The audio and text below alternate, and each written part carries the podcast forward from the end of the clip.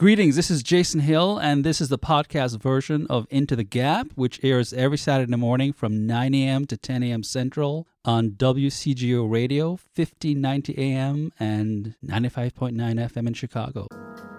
Hey everyone, it's Mike Sherrick, Jason Hill. This is Into the Gap. Good morning. How you doing, Jason? Hey, I'm doing well. Good morning, everybody.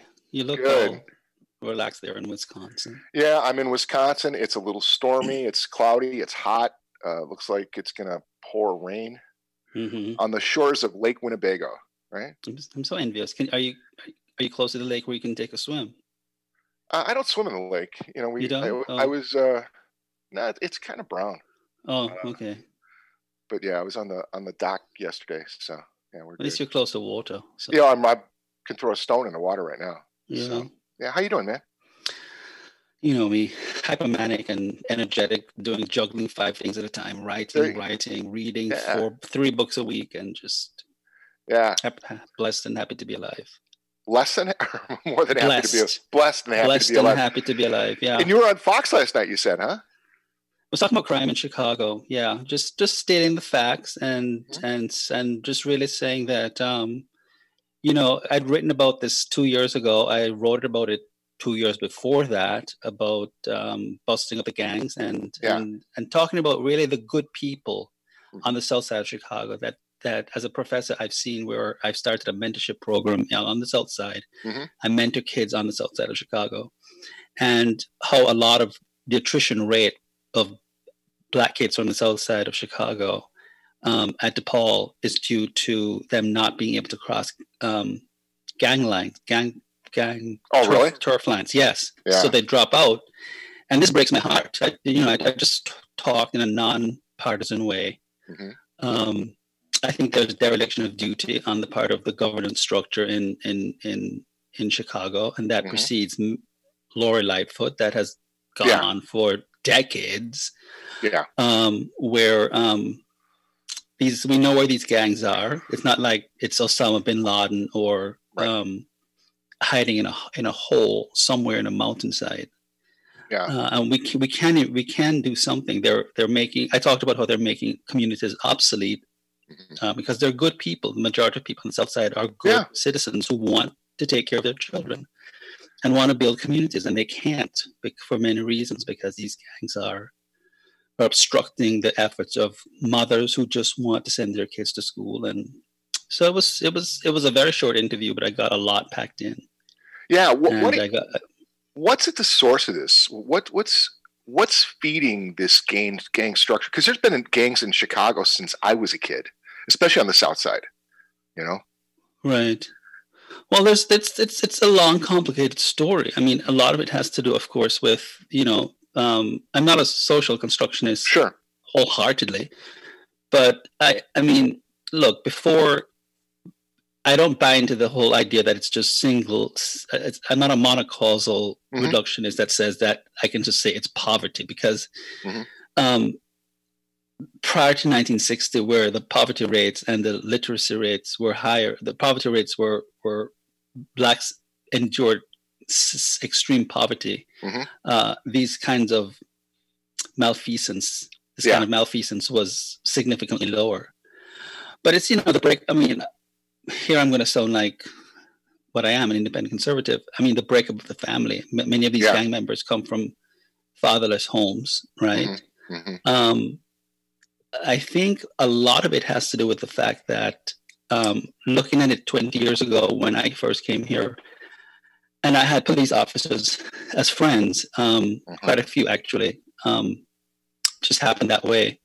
And they, and I, because I spent, used to spend a lot of time at the University of Chicago because I was Yeah. part of a, a law school program there. And I would, I was starting a mentorship program with black males there. Mhm.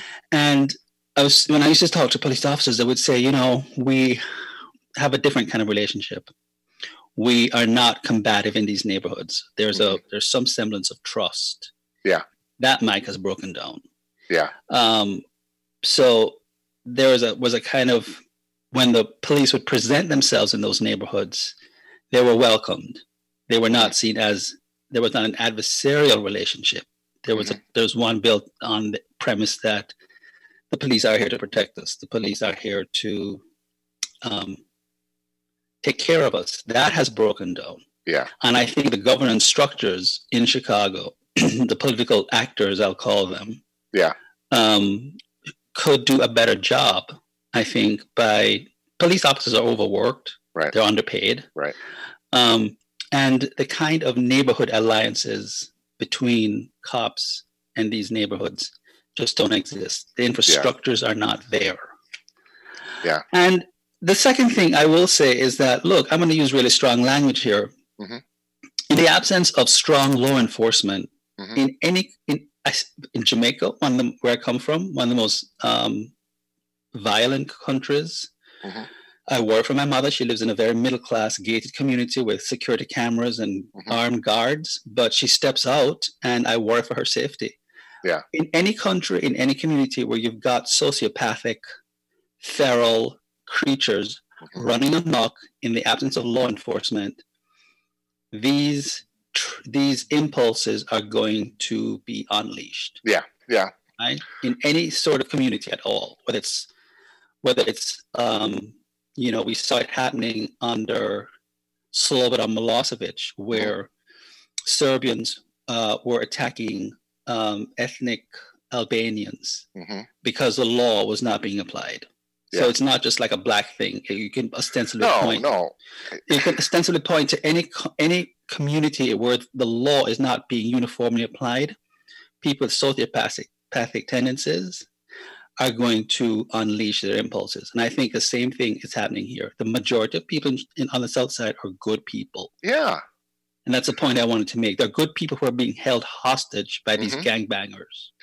Yeah, and you know, Jay, so much what I, I love the idea, or I love what you pointed to about it not being like a monolithic cause. One of the things I've seen with this whole year, with the the uh, the constant political battling, the challenge of COVID, uh, the racial unrest, the the economic problems we're dealing with now, there's there's just not one thing that's coming apart. It's it's this absence of a cohesive structure in which we're operating under. You know what? And what I think it is is we had a a, a relationship to a constitution where we had a country in a in a society that was based on the constitution, and it seems like uh, over a period of time, it just didn't happen in the last three years or the last ten years, but over a period of time, we've become less reliant on following, like as you were saying, the rule of law or the constitution, and it's become more about social ideas or social whims. You know, Mhm, mhm. and, and so what's happened is we've put stress on a system and haven't looked to reinforce it. And, and I think that's where we're at right now is we've got this situation where the, the rules no longer apply or the old rules aren't being used and we haven't replaced it. Mhm. And so we've got this chaos. And, and when there's chaos and there's an absence of leadership, people get afraid and people get afraid.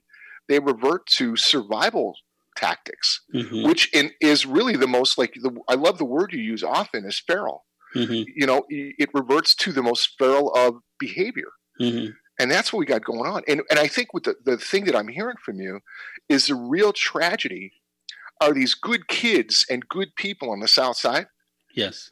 that don't have access to the very thing they need to create the thing they want. Right. And what I'm thinking of, that is the quote unquote structural racism that people are talking about. Would it not be? Yeah. Like the very structure so that they have access to things isn't there because of the breakdown in the societal agreements, hmm The social contract. social contracts. Yeah. And and that's the part that that's the thing that we got to get to go, together on. And cuz it's not like this group hates this group or this group doesn't want this group or this group's trying trying to hold this one down. It's that we ceased applying maintenance to the system to make it work, Right. you know? And for whatever reason is it, be it political or, or, or social, I, I don't know what the reasons are. I don't know why a kid from the South Side can't get to, to DePaul safely. Yeah. Yeah. I don't know why he can't get on a train and go down there and, and do so unencumbered. That doesn't make any sense to me. Yeah. You I know, mean, yeah. That's crazy. Or So- that uh, one of my 11 year old, uh, 11, 18 year old Hispanic students said that Mhm. a condition of her crossing a certain gang turf to get to school was that she had to give up her virginity. So she No dropped kidding. out of school. yeah, she dropped out of school. My God. See that that's third world, you know? Oh, that's this is this is this is un, unspeakable Yeah, in the No. United States of America. I know. And, and and if you know it and I know it, then there's got to be people other than you, other than us that know it. And and why don't you just clean up the mess? Exactly. That, that's the part I don't understand. What what's going on there? And that gets into the whole way the city of Chicago's been running, which You're right. Yeah. Exactly. For decades. for decades. Oh God, well for 46 years actually, because as long as Mike Madigan's been in charge, you know, which it looks like may be coming to an end soon, Hmm. right? Did he get indicted yesterday or something? Yeah. That's a beautiful thing. That's a beautiful thing. That guy can't get out. And what I love is watching the Democrats kind of eat each other. You know, and these guys have been kissing his ring forever, and now that he's he's down, it's like they're pouncing on him. So, you know, you brought up something um, that I'm starting to notice more and more and more, and we it's politically incorrect to discuss it? And I'm starting to see the impact of a lot of what's going on is the absence of male leadership, like kind of this masculine leadership. And you mentioned it with, you know, so many kids on the South Side grew up in fatherless homes. Mhm. know? Mhm. And I, I- I don't think it's in fashion to point to that. I don't think it's in fashion to to identify masculinity as being something that's co- contributory. You know, I think I just made up a word, but Mhm. no, it's, a- it's a real word. It's a real word. Okay, good. I, feel, Mhm. I, I felt a little like Harold Washington there for a moment, right? Um, but yeah, i- it's it's. Um, I, I- I think there's there's uh, something to be said for some, and, and you know, and I know you know, most of the time, if you stand up for some traditional male value, tr- some traditional masculine expression, you instantly get pummeled for being either a racist or a misogynist or a xenophobe or something. You know Well, yeah, but and, uh, yeah, but I think I, I think we've got to find a way, and and a it's going to have to start with us cleaning up some of the messes that are made by some of the tradition because there's no doubt there's been uh, errors made by men, and you know we because we put our attention on on winning, and we don't put our attention on the cleanup crew, you know. Um, and we don't do a lot of restoration. We just move forward and kind of pillage sometimes, you know. It's it's like when you do when you do construction, when you do concrete construction, mhm. you got to put in all these frames, right? So you tear up all this stuff, you put in all these frames, and you put in this nice concrete surface, either a walkway or a patio or a, a pavilion like at Sox Park or something, you know, and it's all concrete and it's brushed surfaces and it improves the, the way people move and it lasts and it's durable and it withstands weather and all this stuff. There's all this benefit to it, right? But what has to be done to make it truly work is when you pull the frames out, you've got to come back in and uh, restore the areas that were disturbed. Otherwise, it creates other hazards. Mhm. And all too often, as men, we, we always leave that part out. You know, yeah, and, and I think we've got to start looking at. Yes, there's a lot of contribution we can make, but in doing so, we've got to be responsible for whatever marks we leave, yes, and yeah, then restore those. You know, and I don't think as men we're trained too well in that. You know, right. and and and and the impact though of, of this absence of masculinity and masculine leadership is we've got all these boys now that are growing up fatherless. Well, I, you know, I, I, agree with you, and I will push it even further to be even more politically in, incorrect. Good. Uh, I love us when we're politically incorrect. because I will say this because I've you know I this is part of the research I did for my book We Have Overcome Mhm. is that 74% of African American children are born out of wedlock. Now, if those 74% were who are born out of wedlock were born to people like Madonna, who's worth 600 million dollars, Yeah. if the 74% were born out of wedlock to middle class women, Yeah. earning over $100,000, dollars Mhm. well, that'd be fine because fiscally that wouldn't be an issue. Right. But the 74% of African American children born out of wedlock, of that 74%, over 60% of the 74% is indexed to poverty. Okay. See what I'm saying? Yeah. So, So when you do the math, about half the kids in, in the black community are born into pro- poverty. That's right, without fathers. Yeah. That's a pro- That's a problem. Yeah. That's a problem that Black Lives Matter should be talking about. Mhm. That's a problem that, and that's a problem that, you know, as someone who has privately just on my own, since I become a professor, Yeah. mentored um, Black kids. When I was when I was working at Southern Illinois University, Black kids on the south, on the east from East St. Louis, and also Klan kids, Ku Klux Klan kids from the cornfields of Southern Illinois, who were Right. often fatherless kids. So I was mentoring two different demographics. Um, you know, to address these issues um, to both the communities, you know, fatherless communities. Mhm. It's something that has to be addressed. It's a relinquishing of responsibilities Yeah. by men who go out and sow, sow their wild oats. Yeah. Um, you know, Yeah. um, it's embarrassing when when you look at the number of children that some of these men have, up to nine, six, with different mothers. Mhm. This is a kind of pathology that is inherent in in, in in in certain communities. Yeah. and people we have to talk about these things Yeah. and And- we have to talk about it without sounding like we are well i'm not going to sound like a racist Mhm. because i you know because i'm black so and and I'm, and I'm not betraying anyone i'm just stating emphatically a truth that is causally pro- related to certain pathologies that express themselves in terms of crime Yeah. the statistics show that a high you, that black males who come from fatherless homes in conditions of poverty, not fatherless homes in middle class situations where they have access Right. to education and a strong family support, like access to grandparents Mhm. and so on.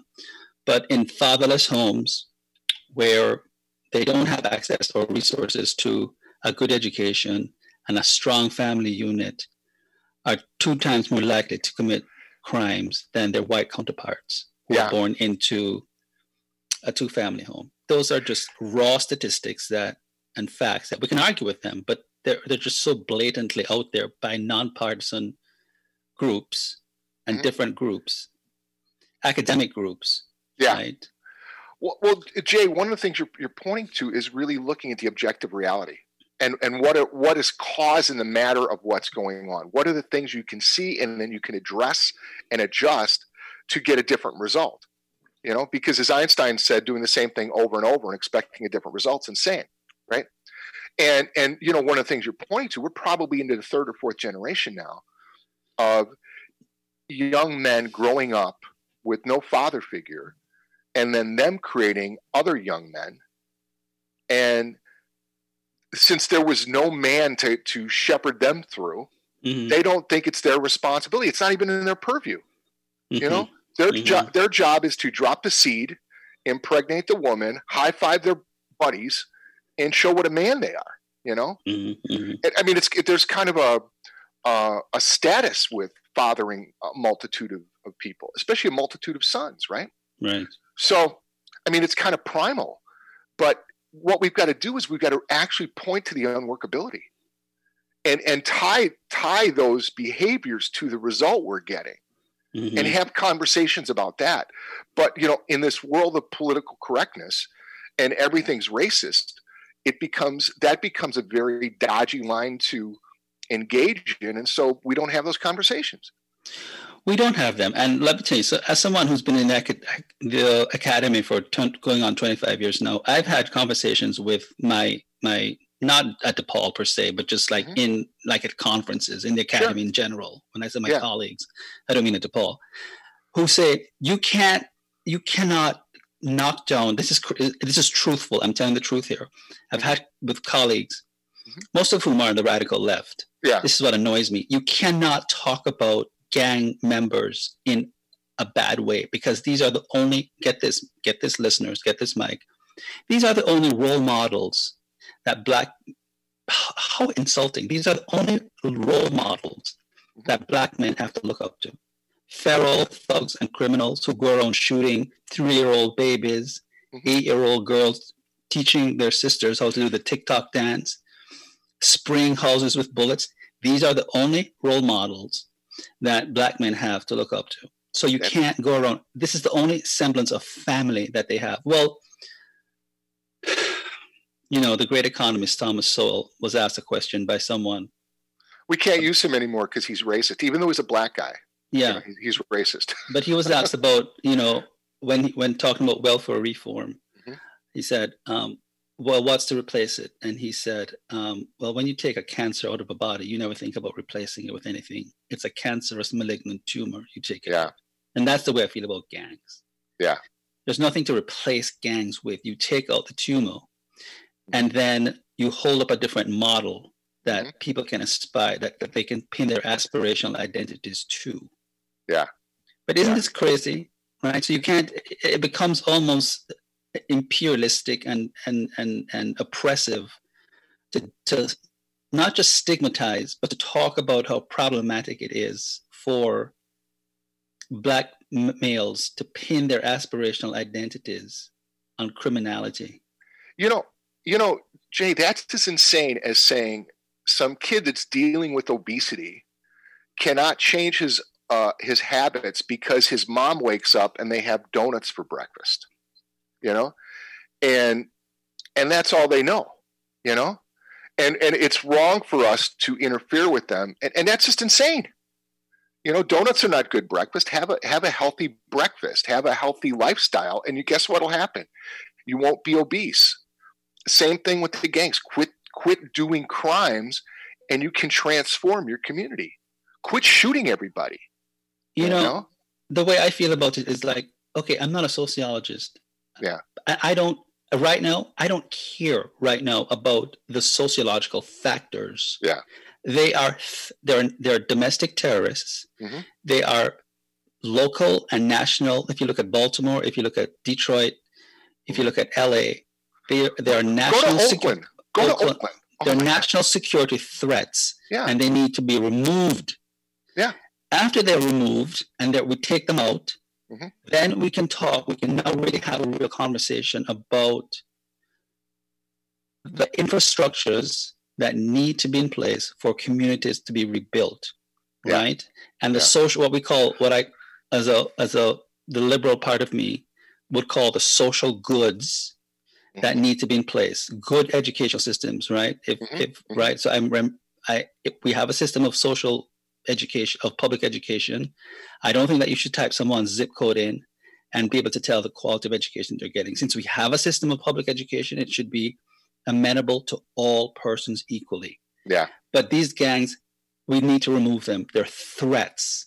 Yeah. Anybody who rapes an eight-year-old girl or who tells an 18 year old or uh, an 8 year old girl or tells an 18 year old girl your virginity or your education he's a threat he needs to go yeah i don't That's... care i don't care what sociological conditions reduced him to being that kind of threat he needs to be removed from the streets yeah i'm sick and tired of this wishy-washy kind of hand, agonistic hand wringing oh you know we have to be delicate because of the social conditions that led these people into a life of crime Welcome back, everyone. This is Mike Sherrick. This is Jason Hill. This is Into the Gap. That little old Texas town called LaGrange. I love these guys, man. Yeah. This album, Tres Hombres, came out when I was actually living in LaGrange, so I thought it was really cool. So, hey, man, we're back. I, I just want to take responsibility for the clumsiness of exiting the break last time. I, I'm not in the studio, and I'm usually in the studio, and we've got this awesome producer team and they always give me cues and I can't get the cues here. Or I'm not getting them very well. So it's on me. So the, the absence of my professional uh, broadcasting ability or whatever. So let's look at the humor. Let's just look at it humorously. They're just absolutely. they're putting a gag order. We're just being gagged. Just, that's that's what it is. It's you know it's a forced compliance just, just, to the structure, to the oppressive structure of the radio media complex. That's what it is. You know. hey, you know what's going on this week? Maybe it's just like some what? What's that? What were, you, what were you gonna say?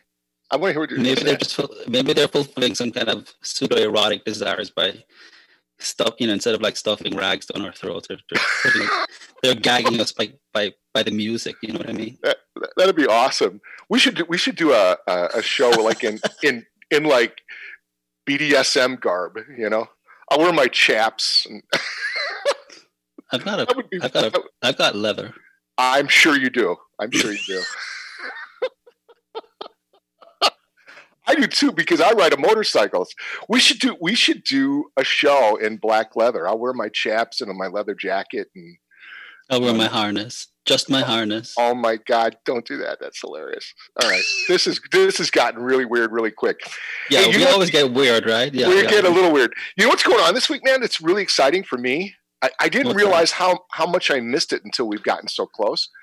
It's the baseball season's going to start, and on Monday, NFL football camps are starting amid this yeah. COVID thing. And it's all kind of everyone's freaked out. What's going to happen? Who's going to get sick? Who's not going to get sick? How they're going to deal with it? Um, it's I, I'm just so happy at the idea of sport coming back. You know, mm-hmm. Mm-hmm. Uh, it occurs like a victory to me. There's no doubt this this uh, pandemic, this virus, has altered the way we live. Mm-hmm. Um, what I am unclear on is the level of severity is. I mean, clearly 120, 130 some thousand people have lost their lives to it. Um, yet I wonder in that 130,000 people, was COVID the primary? Did they lose their life because of COVID or was there, did they get COVID while they were dealing with something else? You know, that's, there seems to be games with the numbers. But the fact of the matter is, if there were 50,000 people that died from it, it's it's still a serious. I, I'm not trying to dismiss the seriousness of it, especially if you get it, but I also am not sure it's something that should have shut down the economy and is ever present 24 7 for all of us. Too. I, I just don't know. There's so much we don't know about it, you know? And it seems like the more we go on, the less we know. Well, one thing that's alarming to me, you know, as a teacher, is that uh, in the three states, Arizona, and Florida and Texas is that yeah. 50% of the serious cases of hospitalizations are coming from millennials with non-pre-existing conditions. Yeah, that that's that so I, unlike that I find very.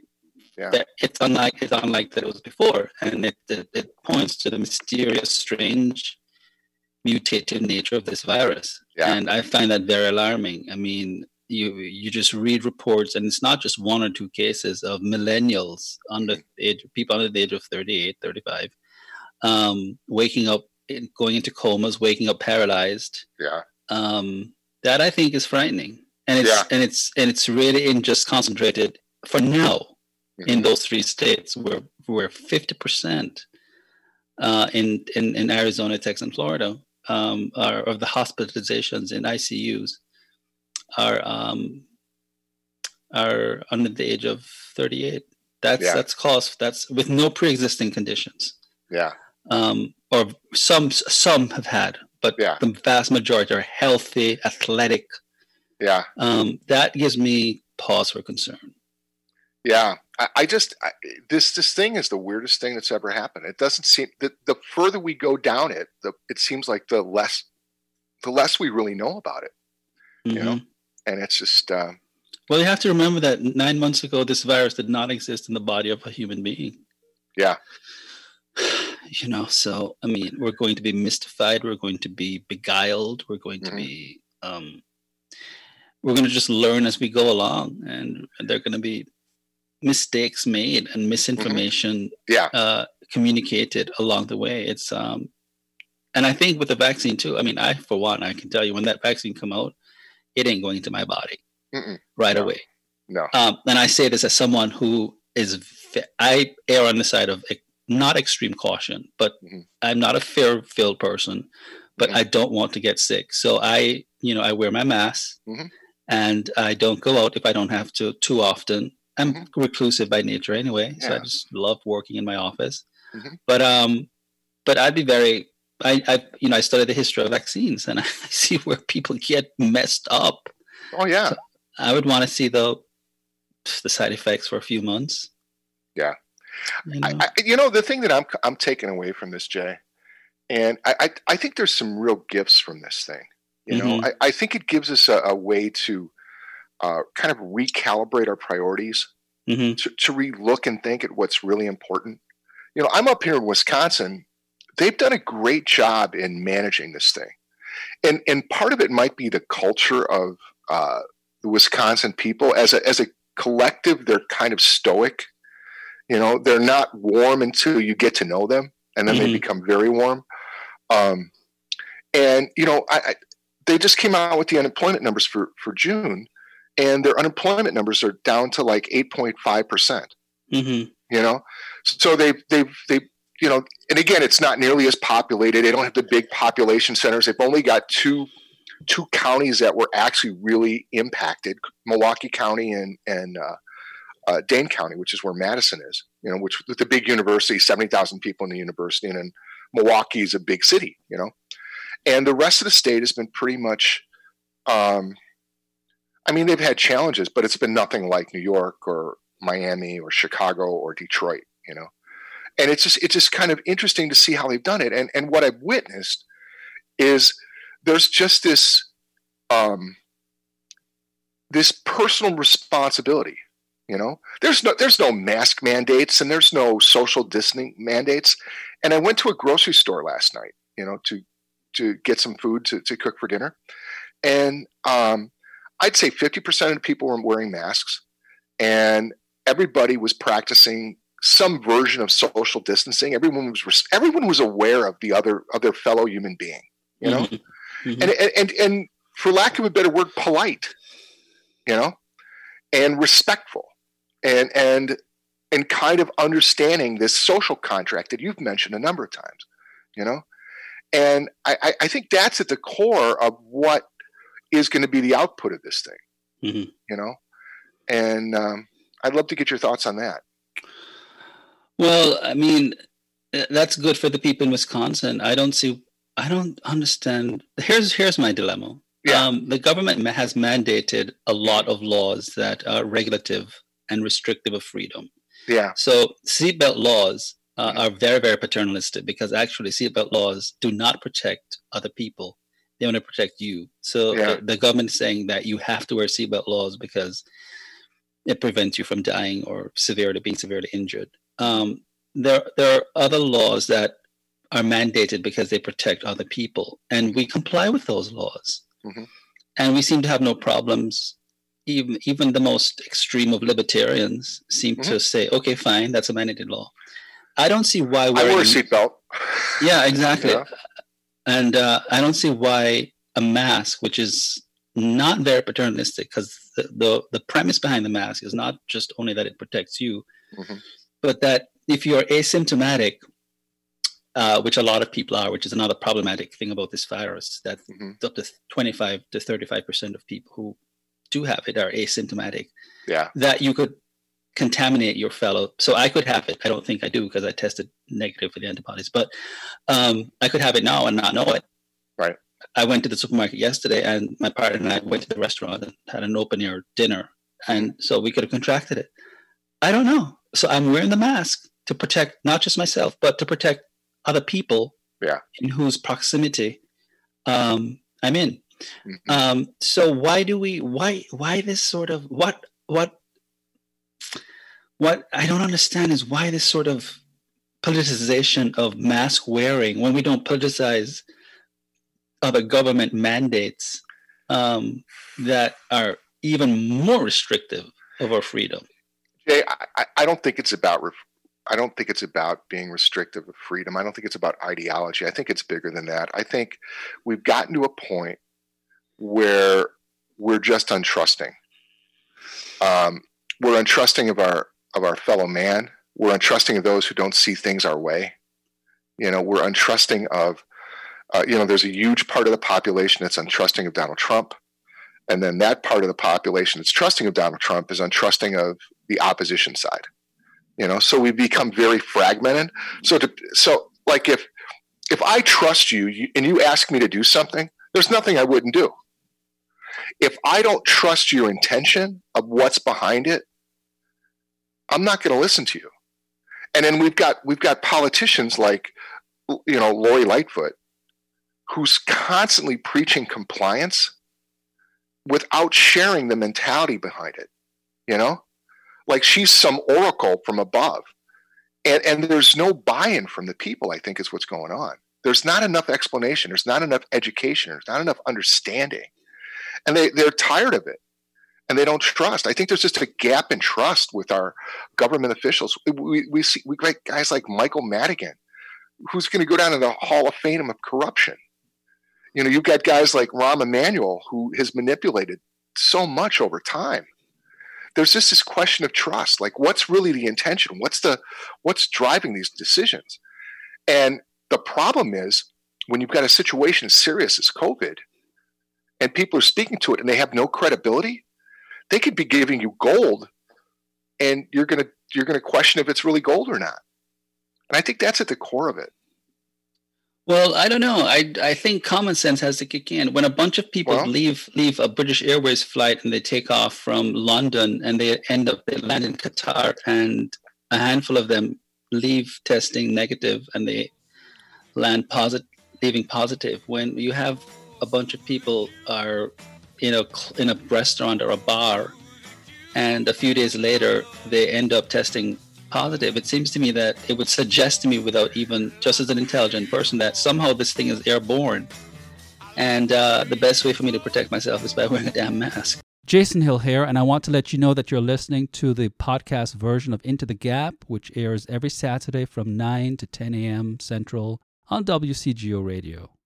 Tune in live from 1590 a.m. and 95.9 FM, the Smart Talk app, tune in or WCGORadio.com the podcast is available from Apple Podcasts, Google Play, Stitcher, Spotify, TuneIn, and iHeartRadio.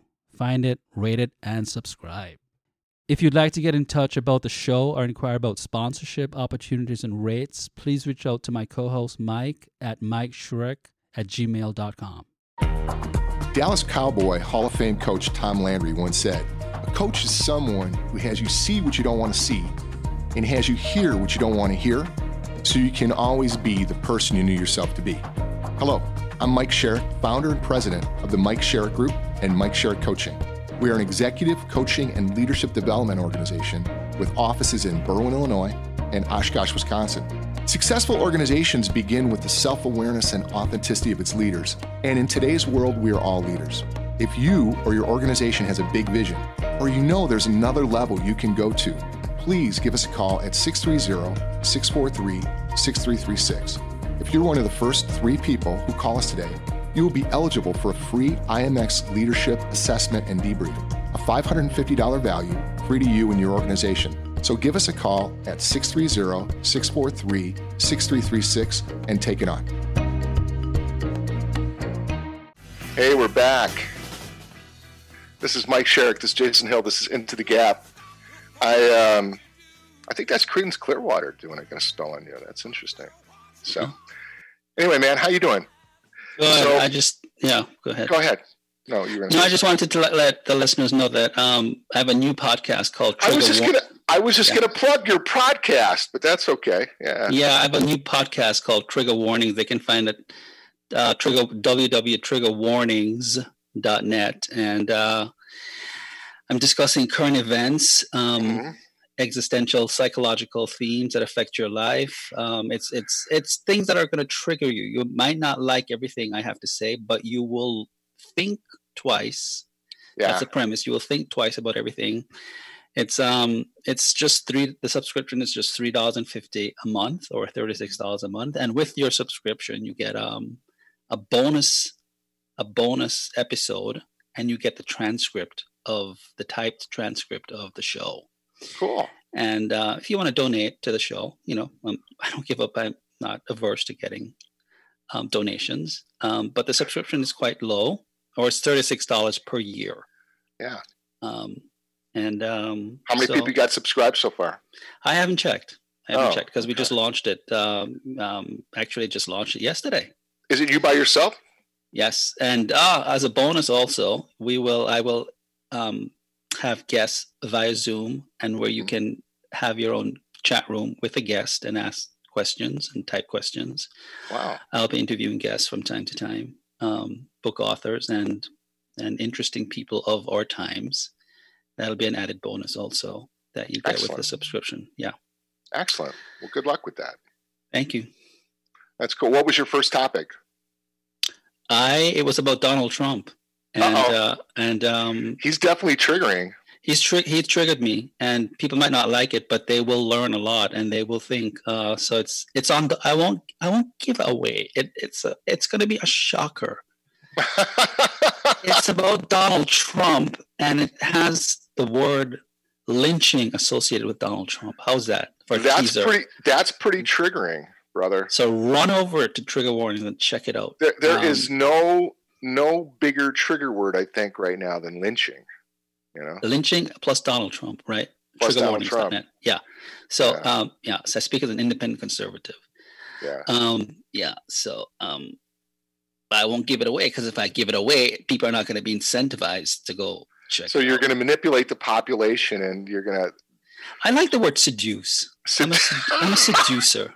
I'm the, I'm the consummate seducer. I'm not oh, yeah? manipulate. I don't manipulate. Look at this. Look at this Jamaican smile. Come on. Exactly.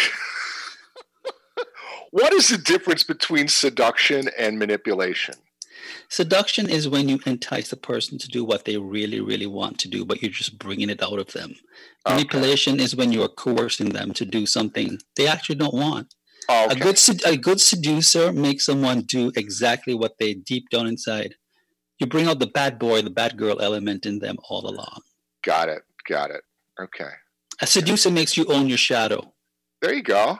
There you go. that which we talk. It's funny we were having this conversation earlier because we both are fans of uh, Carl Jung, and uh, you know, in the work I do, a lot of times, you know, what I do is unveil, for lack of a better, I don't call it the shadow side, but the, the, the darkness in people, you know, and have yes. them own it. Because if they hide it, it's going to come out anyway. It's there all the time.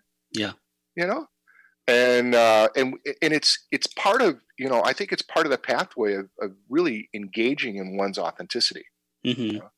So I think you've got to own it, and you've got to. It's it's powerful. So I, I love that description. Um, seduction versus manipulation. Yeah. And we were talking about this in terms of leadership, Mike. That yeah. you know, and and and the fact that when you relinquish, I liked what you said. You know, we were talking about before the mm-hmm. show.